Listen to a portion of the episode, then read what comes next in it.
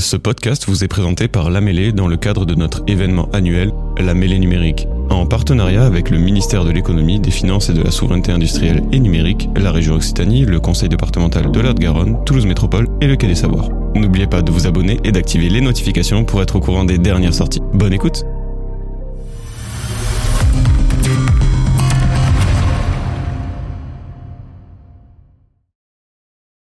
Bienvenue à cette table ronde, que vous soyez en ligne ou présent dans la salle. Donc, cette table ronde est intitulée « L'innovation sociale au cœur de la RSE, la sécurité sociale en mode cousinade ». Voilà, c'est une table ronde qui est un petit peu particulière, mais vous allez vite comprendre pourquoi. Mais je ne vous en dis pas plus tout de suite et je vous laisse découvrir nos intervenants. À toi, je te laisse te présenter. Aude Boussemart, je suis responsable d'un service qui s'appelle « Transformation et innovation » à la caisse primaire de la Haute-Garonne. Et donc, je suis Stéphane Deleris, responsable de la coordination action sociale à la CPAM de Toulouse et en charge des partenariats sur le volet accès aux droits et inclusion numérique. Virginie Peyon, je suis directrice adjointe du CTI Toulouse. Le CTI Toulouse, c'est le data center de l'assurance maladie. Et Justine de Saint Germain, je suis sous-directrice à la MSA Midi-Pyrénées-Sud, en charge de la relation avec nos adhérents et nos entreprises. Et je suis donc Marie Murcia, animatrice de cette table ronde. Je suis manager innovation chez IMSA. IMSA, c'est l'informatique de la MSA, le deuxième régime de protection sociale en France. Donc, vous l'avez compris, la sécurité sociale, c'est une grande famille. Et les intervenants et moi-même nous connaissons bien puisque nous travaillons ensemble au quotidien. D'ailleurs, tout notre groupe de travail n'a pas pu être présent aujourd'hui et on les salue, on a une pensée pour eux. Au cours de cette table ronde, nous allons aborder des thèmes qui sont vraiment en lien avec le thème, le fil rouge finalement de cette édition 2023 de la Mêlée numérique, qui sont l'accessibilité numérique et la sobriété numérique. Et donc, avant de plonger dans ces problématiques-là, dans ces thématiques passionnantes, on va peut-être vous expliquer ce qu'est la cousinade. Donc, Aude, est-ce que tu pourrais nous expliquer ce qu'est la cousinade, quelle est la vocation, quels sont les objectifs, le type de projet sur lesquels on travaille ? Alors, la cousinade, c'est une réunion de famille, mais pas comme les autres, puisqu'elle est née en 2017 avec 5 organismes de sécurité sociale.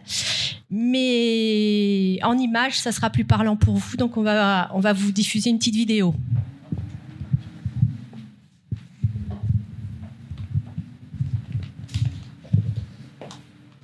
Alors, on a un petit problème de son sur la vidéo. Normalement, il y en a un. Hein. On va continuer. Oui, on va.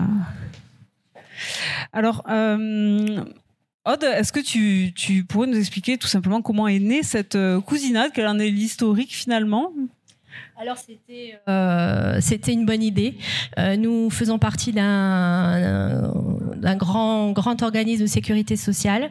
Donc, 5 organismes qui sont l'URSSAF, la CAF, la CPAM. À l'origine, il y avait Pôle Emploi. Et je ne sais plus si j'ai dit la CARSAT, donc je redis la CARSAT. Et puis, comme dans toutes les familles, il y a des départs, il y a des arrivées.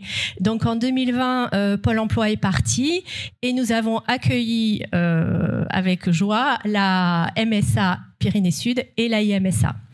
Et puis en 2022, c'est tout naturellement que nous avons intégré les centres informatiques qui étaient sur notre territoire, donc le CTI, Lucans, Caisse nationale côté informatique, et la COS, Caisse nationale côté informatique, sur le territoire, qui sont sur le territoire toulousain.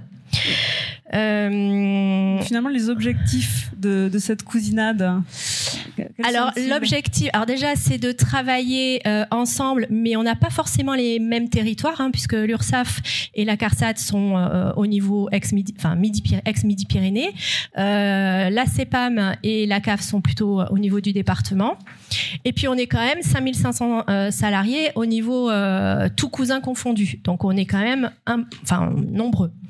Donc, l'objectif de la cousinade, c'est de partager nos expériences, nos innovations et de faire avancer pour encore mieux servir nos publics. Donc Stéphane vous parlera tout à l'heure des différents publics qui existent, variés.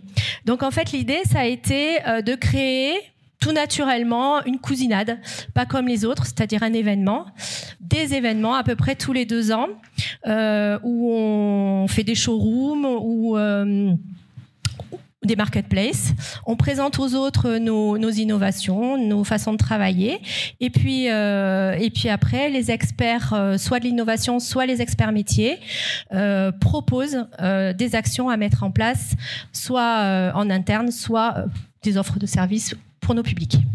Merci. Et sur quel type de projet travaille cette cousinade, Aude ? Donc, 2 grands enjeux. Un enjeu interne, puisque de toute manière, on a les mêmes objectifs, la même convention collective.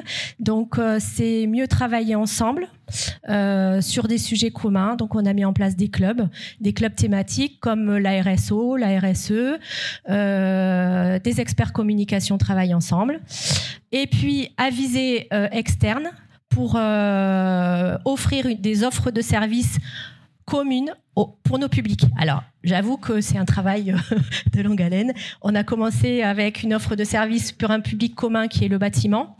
On est en train de travailler encore dessus et où on peut mettre des webinaires aussi communs ensemble. Mais Justine vous en parlera tout à l'heure. Et la cousinade, on a parlé de cette cousinade en région toulousaine, mais finalement, existe-t-elle ailleurs ? Alors, c'est inédit. Puisqu'en 2017, on a créé, grâce à nos directeurs et l'impulsion des directeurs, cette cousinade. On a des membres vraiment actifs qui travaillent pour faire vivre ce groupe de travail. Alors, on a essaimé, puisque quand on a fait nos journées, on a invité parfois des personnes de l'Occitanie, enfin toute Occitanie, mais aussi d'Aquitaine. Et puis, en fin d'année, notre organisme national RH, donc qui s'appelle Lucance à Paris, nous a demandé de venir témoigner pour essaimer. Non pas pour partager notre modèle qui n'est pas le modèle, mais une façon de travailler différente et qui pourrait être adapté en fonction des spécificités des territoires. Merci beaucoup Aude pour cette présentation. Donc tu disais qu'il y a donc différents acteurs de cette cousinade. Justine, est-ce que tu pourrais nous dire comment finalement ces acteurs travaillent ensemble au quotidien ? Oui, bien sûr. Alors, au quotidien, voilà, on travaille effectivement presque au quotidien tous ensemble, cousins, donc avec des représentants de nos différents organismes. Alors, autour d'un CODIR, de nos directeurs généraux et directeurs selon l'appellation, qui, eux, valident nos plans d'action chaque année. Et puis, surtout, de façon plus opérationnelle, autour d'un COPIL cousinade, dans lequel on retrouve des représentants de tous nos organismes qui ont été cités par Aude tout à l'heure, et on se retrouve, alors selon l'actualité plus ou moins souvent, là l'actualité est riche en ce moment, donc on s'entend beaucoup, Aude en reparlera tout à l'heure, mais on a en plus du COPIL, on a des groupes d'experts qu'on appelle des clubs, et donc autour desquels nos experts métiers travaillent, donc le club com, le club RSE, RSO, et donc par exemple on travaille beaucoup ensemble autour d'Octobre Rose, de la semaine de l'emploi qui a lieu la semaine prochaine, d'un webinaire à destination des auto-entrepreneurs d'ici quelques semaines aussi. Voilà, donc l'actualité est très riche et voilà comment on travaille au quotidien tous ensemble. Merci Justine. Alors on a parlé d'innovation sociale. Quand on parle d'innovation, on parle forcément d'utilisateurs finaux aussi. Stéphane, est-ce que tu peux nous dire quels sont les publics impactés par cette démarche et par les innovations de la sécurité sociale en général ? Oui, bien entendu, mais je crois que la problématique technique est réglé, donc on peut passer à la vidéo, donc allons-y. La cousinade de l'innovation est une démarche pérenne. Nous sommes tous des cousins puisque nous appartenons tous à la sphère de la protection sociale, CAF, CARSAT, URSSAF, CPAM et Pôle Emploi.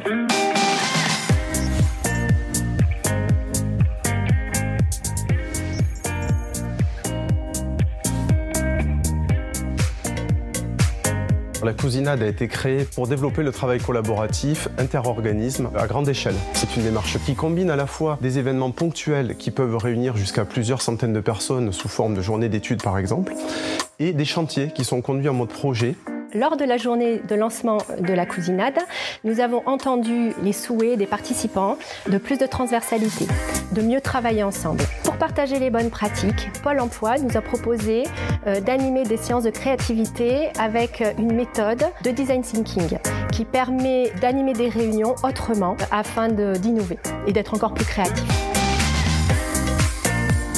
La Cousinade est bénéfique pour nos collaborateurs parce que les événements que l'on va organiser leur permettent de participer à des projets où leur expertise est valorisée et donne du sens aux missions du service public. Une innovation majeure, ce serait de développer pour une catégorie de public ciblé, une offre conjointe à l'ensemble des organismes de protection sociale. Par exemple, parmi l'ensemble de nos publics communs, on a choisi de travailler avec les employeurs du bâtiment pour la co-construction d'une offre de service qui va leur être proposée. On a réuni pour cela pendant 2 jours une trentaine de personnes, une dizaine d'employeurs du bâtiment, mais aussi des experts de tous les organismes de protection sociale. Déjà, nous avons fait connaissance. On a fait des ateliers de mise en situation sur des problèmes que nous rencontrons quotidiennement. Jusque-là, on avait des contacts avec un seul organisme, jamais les mêmes en même temps. La démarche Cousinade, elle est décloisonnante, elle est motivante, enthousiasmante. Nous en sommes fiers parce que ça répond vraiment à une envie de mieux faire à la fois pour nos publics et pour nos collaborateurs.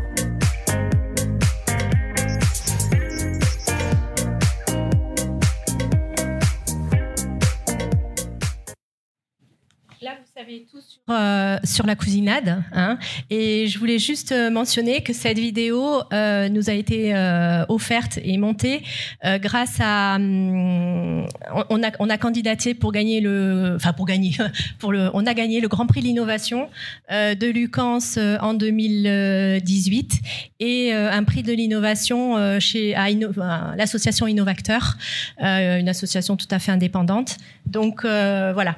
C'est un petit clin d'œil. Merci Aude. Et donc, comme nous l'avons vu quand tu nous as présenté la Cousinade et également dans cette vidéo, il y a donc de nombreux sujets qui nous rassemblent et sur lesquels nous travaillons ensemble. Et donc, l'un d'entre eux est la sobriété énergétique. Et je vais revenir sur les publics juste avant, du coup, parce que comme vous l'avez vu, déjà, effectivement, les publics sont un peu nommés dans cette vidéo, même si c'est un peu complexe de passer après cette vidéo et cette musique très entraînante. Je vais essayer de rester le plus dynamique possible. J'en appelle à votre bienveillance. Donc, concernant nos publics, effectivement, vous les connaissez, en fait, les publics, c'est vous, c'est moi, c'est nous, les publics. Effectivement, la sécurité sociale, elle accompagne l'ensemble des personnes qui résident sur le territoire français. On va les dénominer de manière un peu différentes selon les institutions. Ça peut être des assurés sociaux, ça peut être des allocataires, des usagers, etc. On les accompagne tout au long de leur vie. Quelques chiffres, si vous voulez, sur le 31, par exemple, juste pour l'assurance maladie, il y a à peu près 2 millions d'assurés sociaux. Et ce qui est important aussi, c'est qu'il y en a d'autres thématiques, notamment sur le volet maladie, pardon. On accompagne aussi les professionnels de santé et les employeurs. Et dans le dernier public qu'on va accompagner également, c'est bien entendu nos salariés, plus de 5500 sur l'ensemble des cousins. Bien, merci beaucoup. Merci pour ce complément sur les publics. J'ai failli passer à la suite. Donc, désolée pour ça, Stéphane. Et donc, Virginie, toi, est-ce que tu peux nous expliquer comment on travaille ensemble sur les sujets de sobriété numérique, justement ? Oui, Stéphane, je vais parler de sobriété énergétique. Tu m'en veux pas ? Je vais en parler moi ? OK. Alors, vous le savez, bien sûr, la transition énergétique, c'est devenu un enjeu planétaire majeur. Tout le monde le sait, mais bon, ça va mieux quand même en le disant et surtout en agissant et en agissant au niveau de nos organismes notamment. Alors, c'est bien entendu un enjeu crucial pour nos organismes de sécurité sociale, pour trois raisons, je dirais. À la fois de par des obligations législatives qui s'imposent à nous, à la fois de par la hausse du prix de l'énergie et également et surtout du fait de l'urgence climatique qui parle quand même aussi à nos agents, à nos salariés et à nos publics. Alors c'est surtout un sujet pris à bras le corps par la sécurité sociale et en particulier donc par les organismes implantés dans la région. Merci. Alors concrètement, comment les CPAM, les CAF, les CARSAT, les caisses de retraite s'y prennent-elles pour réduire leur empreinte carbone ? Alors, on s'y prend en fait de 2 manières que je résumerai de la manière suivante, mais je vais rentrer dans le détail. Déjà, premièrement, se poser la question de savoir comment on peut consommer moins d'énergie. Et la deuxième question qu'on se pose, c'est de savoir comment on peut produire peut-être autrement l'énergie qu'on a quand même besoin de consommer. Alors, au niveau de la consommation, l'idée est de savoir comment on peut consommer moins, effectivement, d'énergie. Nos actions vont s'articuler autour d'un triptyque, et le triptyque suivant, le bâtimentaire, l'organisation du travail et le SI, le système d'information, comment on peut optimiser nos consommations d'énergie sur le système d'information. Alors, je vais commencer par le bâtiment d'abord. Alors, nous échangeons beaucoup entre organismes de sécurité sociale implantés sur la région toulousaine. On échange beaucoup sur la manière dont on audite nos bâtiments, comment on poursuit nos travaux, la rénovation de nos bâtiments, comment on optimise finalement l'espace au sein de nos bâtiments, comment on peut isoler davantage, améliorer les installations techniques et améliorer aussi le pilotage de nos équipements. On travaille, on se questionne sur le tri, sur la gestion des déchets. Alors, il y a des grands travaux, mais il y a aussi des travaux vraiment à moindre échelle, comme installer des pare-soleil, des films, tout ce qui est le lamping, donc installer des LED, les détecteurs de présence, limiter l'eau chaude, et j'en passe. Donc ça, c'est sur la partie bâtimentaire. Ensuite, il y a l'organisation du travail. Alors, nos organismes de sécurité sociale, comme bon nombre d'entreprises, ont déployé de manière quand même assez massive le télétravail. Alors, le télétravail, ça a été une vraie opportunité, finalement, aussi pour réduire notre impact carbone. Alors, pourquoi ? Bien sûr, parce que ça évite le déplacement de nos collaborateurs 5 jours sur 5 sur nos sites. Mais on s'est aussi posé, finalement, la question de savoir comment on pouvait tirer parti du télétravail, justement en rationalisant l'utilisation de nos locaux finalement. Ça nous a amené à réfléchir sur des solutions de flex office, et on y a réfléchi justement ensemble parce que finalement on était confrontés aux mêmes problématiques. Et on s'est dit comment faire en sorte que le partage de bureaux ne rime pas forcément pour nos collègues comme avec contrainte, mais rime aussi et surtout avec finalement plus de coopération, plus de synergie entre les équipes, des modes de travail plus collaboratifs et transversaux, et finalement une forme de sobriété conviviale, si j'ose dire, où sous prétexte de rationalisation, eh bien on va créer de la convivialité, du travail, du partage, de l'échange et des challenges, pourquoi pas. Alors, nos organismes, ils œuvrent aussi pour favoriser la mobilité douce, la mobilité durable. On encourage, bien entendu, ce type de mobilité, notamment au travers de protocoles d'accords locaux où on développe le système de forfait mobilité durable. On encourage, bien sûr, le covoiturage, l'utilisation du vélo, des transports en commun. On réduit tout simplement nos déplacements, à savoir que toutes les réunions qui peuvent se faire en visio, nous allons les faire en visio. Et puis, on forme aussi, alors il y a certains de nos collaborateurs qui doivent néanmoins se déplacer en voiture pour faire notamment des actions d'aller vers nos publics. Et à ce moment-là, on peut les former, on les a formés à l'éco-conduite. On a verdi aussi nos flottes automobiles pour réduire un maximum leurs émissions. Donc également, et ça on le travaille vraiment ensemble, les organismes de sécurité sociale, on fait de la promotion des éco-gestes auprès de nos salariés. Donc on a des campagnes, une campagne notamment, je pense que mes collègues connaissent bien le titre de cette campagne, ça s'appelle « Petits gestes, grands effets ». Donc il veut bien dire ce que ça veut dire. Effectivement, tous les gestes finalement comptent au niveau de nos collaborateurs en tant que citoyens aussi finalement sur leur lieu de travail ou à domicile. Donc on a déployé des MOOC sur la transition énergétique, on a sensibilisé, formé les salariés aux enjeux du dérèglement climatique, etc. Cette semaine, c'est la SED, la Semaine européenne du développement durable, donc on travaille ensemble et on monte des challenges, des informations autour de ces sujets de transition énergétique. Virginie, au début de ton intervention, tu parlais d'un triptyque, donc le bâtiment, l'organisation du travail. Et le troisième point ? Alors, le troisième, c'est le SI. Le SI pour le système d'information. Alors, juste, je vais replanter le décor. On représente, nous, des organismes de sécurité sociale de la place toulousaine. Au niveau national, la sécurité sociale, c'est 65 millions de bénéficiaires.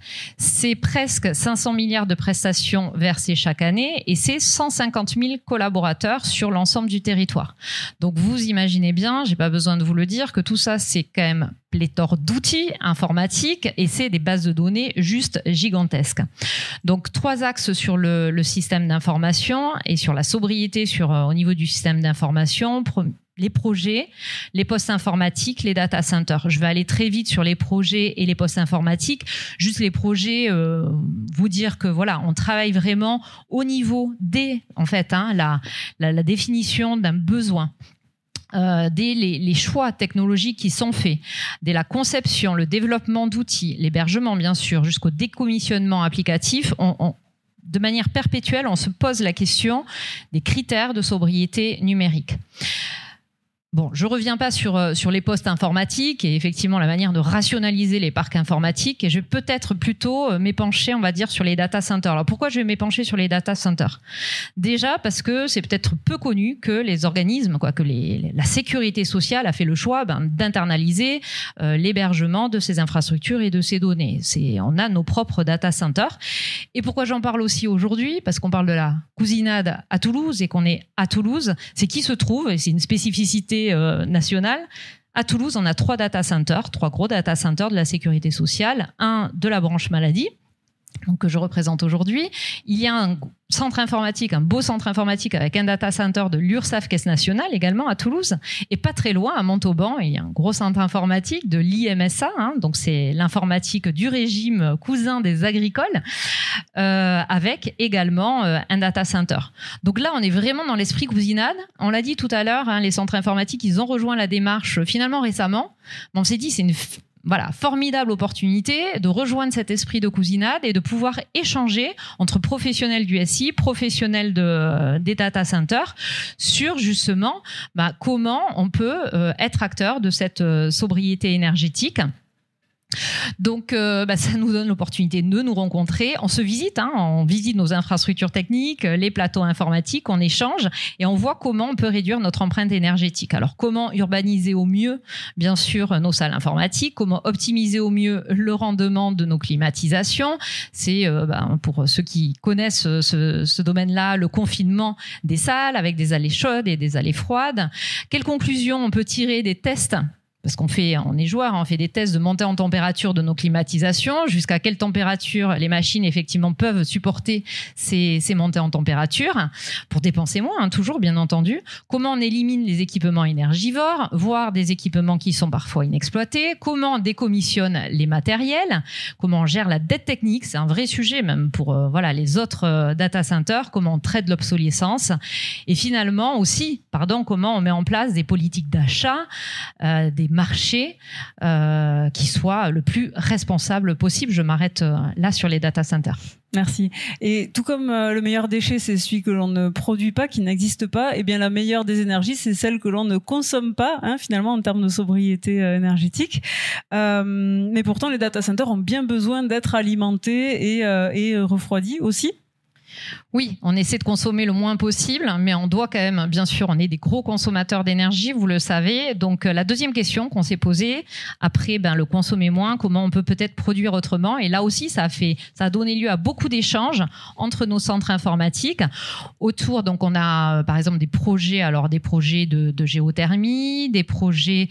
le data center de l'URSSAF Caisse Nationale a mis en place le free cooling, la récupération de l'air froid extérieur pour pouvoir alimenter les climatisations. On a aussi des projets de pouvoir récupérer l'air chaud produit, si vous voulez, par les serveurs en salle machine pour pouvoir l'hiver réchauffer les bureaux des collaborateurs.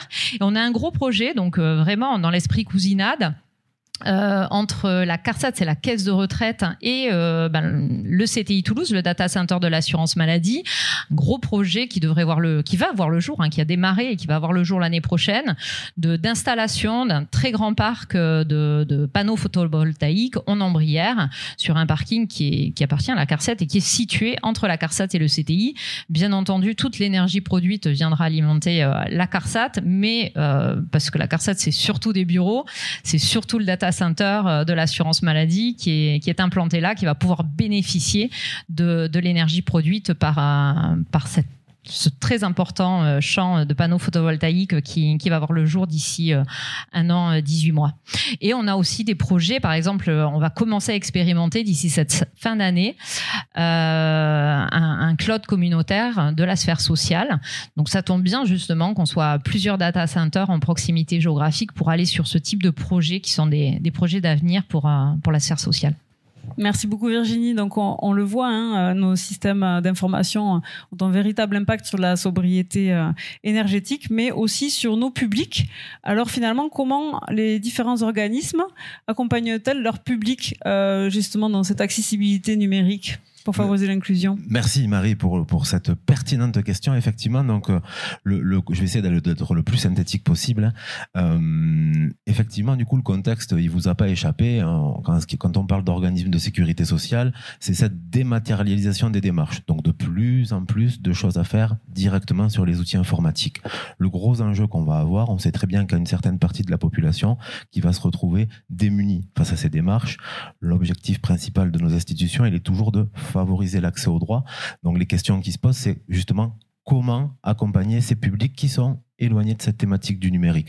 Je vous passe quelques données. Hein. Selon les dernières études d'Emmaüs Connect, même le défenseur des droits est intervenu également sur la thématique. 15% des personnes s'évaluent en situation d'électronisme, donc soit pas d'accès au numérique ou tout simplement perdu face à l'outil. Dans les actions du coup nationales qu'on peut mener et ce que vont faire l'ensemble des cousins, ça va déjà être un accueil sur le numérique dans nos accueils institutionnels et aussi de la mise à disposition, bien entendu, de matériel pour pouvoir aller sur ces fameuses démarches en ligne. Un des gros enjeux, et je pense que ça aura échappé à personne aussi, un des gros éléments qui permet de répondre et de favoriser cet accès aux droits et cette inclusion numérique, ça va être les France Services qui permettent de toucher plus de monde, bien entendu, que les simples accueils institutionnels qui, comme vous le savez, les institutions évoluent dans un contexte contraint et donc on n'a pas forcément la possibilité de mettre un agent d'accueil, assurance maladie, CAF ou MSA dans chaque ville ou village. Et donc ces France Services sont une réelle réponse à cet accompagnement numérique. Plus localement, si je dois prendre quelques exemples concrets de ce qui se fait, et toujours en lien avec ces cousinades, côté toulousain, du coup, avec la CAF, on mène des formations à destination des professionnels du social sur justement les démarches en ligne. L'objectif, il est le suivant, c'est tout simplement que si une personne en situation de fragilité sociale qui aura peut-être peur parfois de passer la porte de nos institutions rencontre un travailleur social, il faut qu'à minima ce travailleur social il soit en capacité de pouvoir accompagner la personne. Donc ces formations-là, on les mène de manière semestrielle avec nos collègues de la CAF, nos cousins de la CAF, pour présenter un peu l'ensemble des services en ligne. Et après, plus localement aussi, on va aussi accompagner nous-mêmes directement les usagers, donc sur des formes d'ateliers collectifs, des personnes majoritairement en situation de réinsertion professionnelle de tout âge, parce que aussi des jeunes, la problématique de l'inclusion numérique touche aussi les jeunes qui vont maîtriser les divers réseaux sociaux, mais demandez-leur de changer une adresse sur le compte Amélie, je pense que vous allez avoir, ça sera un peu plus complexe. Et aussi localement, du coup, on s'inscrit aussi dans le contexte partenarial avec des signatures de conventions, notamment avec la CAF, la CPAM et le collectif pour l'inclusion numérique Colline, qui fait partie du Hub et de France Connect, que vous devez tous connaître. Merci beaucoup Stéphane pour cet aperçu. Tu avais terminé ? J'ai terminé, merci, j'essaie d'être le plus synthétique possible, donc n'hésitez pas si vous avez des questions. Et est-ce que, Justine, tu voudrais bien nous expliquer comment cet accompagnement est mis en œuvre en caisse de MSA ? S'il te plaît. Oui, bien sûr. Alors, je vais essayer de ne pas être trop redondante parce que tu nous as donné un bel aperçu de ce que peuvent faire les services publics sur les territoires pour ces publics qui sont éloignés du numérique. Alors, on a tous localement, effectivement, nos dispositifs propres ou partenariaux et on signe, tous les services publics et organismes de protection sociale, on signe sur les territoires des conventions territoriales globales dont une partie est souvent dédiée à l'accessibilité et à l'offre de services à nos publics éloignés du numérique. Et dans ce cadre-là, on développe donc nos propres dispositifs locaux. Alors nous, MSA Midi-Pyrénées-Sud, on est présent sur 4 départements, Gers, Ariège, Haute-Pyrénées, Haute-Garonne, pardon. Et donc, à titre d'exemple, sur le Gers, on travaille avec une association Gers Numérique sur ce type de choses, hein, d'accompagnement des publics, donc avec nos assistantes sociales. Et c'est cette association pour accompagner les personnes âgées, notamment, ou les jeunes qui sont en situation d'électronisme, comme tu l'as dit. Voilà, on a tout un tas de dispositifs de ce genre-là. On accompagne évidemment nos publics dans nos accueils à l'utilisation des services en ligne. Et puis, je crois que le plus prégnant, ça reste notre investissement dans le dispositif France Services, qui a été aussi évoqué. Alors, investissement à plusieurs titres, hein, soit en tant qu'opérateur socle, comme tous les services publics présents dans ces France Services, puisque le but de la France Services, c'est de proposer un accès aux services publics de premier premier niveau. Alors voilà, ça peut se faire par ce biais-là, ça peut se faire par un autre biais, c'est-à-dire qu'on propose dans ces France Services des permanences avec nos propres agents MSA, comme le font d'autres services publics, voire on peut même faire de la proximité à distance avec l'utilisation des visio-guichets. Donc c'est-à-dire que vous avez un agent France Services qui est compétent sur du premier niveau, mais sur l'ensemble des services publics proposés, et qui va accompagner l'adhérent éloigné du numérique sur un écran avec un agent MSA qui va être plus expert de la législation MSA et qui va pouvoir à distance accompagner l'adhérent qui lui-même depuis chez lui n'aurait pas su avoir cet entretien visio avec la MSA, mais qui grâce à cet accompagnement de premier niveau dans les France Services a pu le faire.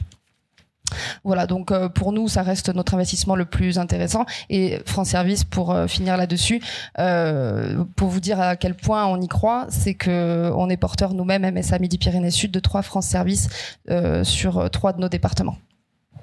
Eh bien, merci beaucoup. Merci à nos intervenants pour ce panorama, certes non exhaustif, des actions menées donc par la Cousinade en région toulousaine autour donc de la sobriété numérique et également de l'accompagnement à l'accessibilité numérique pour une meilleure inclusion de nos différents publics.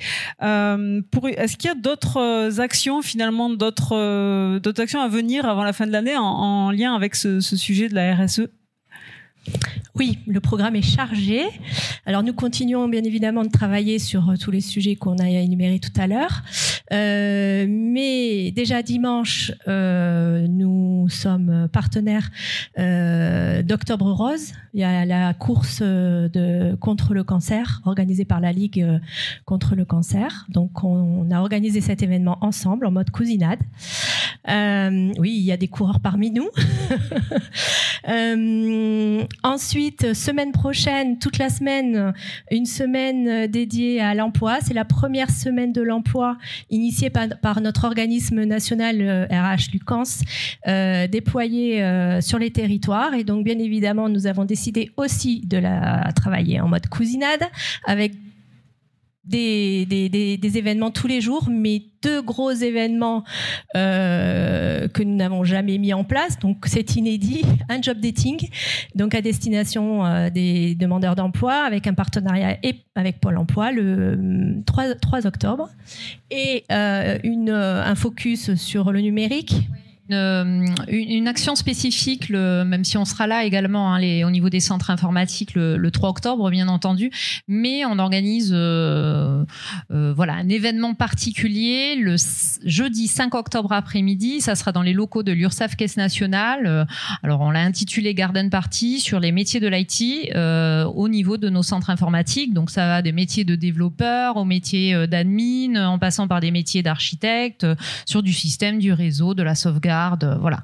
Donc c'est très important pour nous hein, de faire connaître nos métiers et d'attirer de nouveaux talents pour le SI de la Sécu. Eh bien, merci beaucoup. Merci à nos intervenants pour ce panorama vraiment très complet. On me fait signe que nous avons atteint l'heure de fin. Est-ce qu'il y a peut-être une ou 2 questions dans le public ou dans la salle ? Sinon, on peut se retrouver après, hein, s'il y a d'autres temps dédiés à l'échange en dehors de la salle, je veux dire. Non, mais s'il n'y a pas de questions, on va en profiter pour tenir le timing, du coup. Hein, et merci à tous. Merci pour votre écoute et votre attention. Et puis, n'hésitez pas à nous recontacter.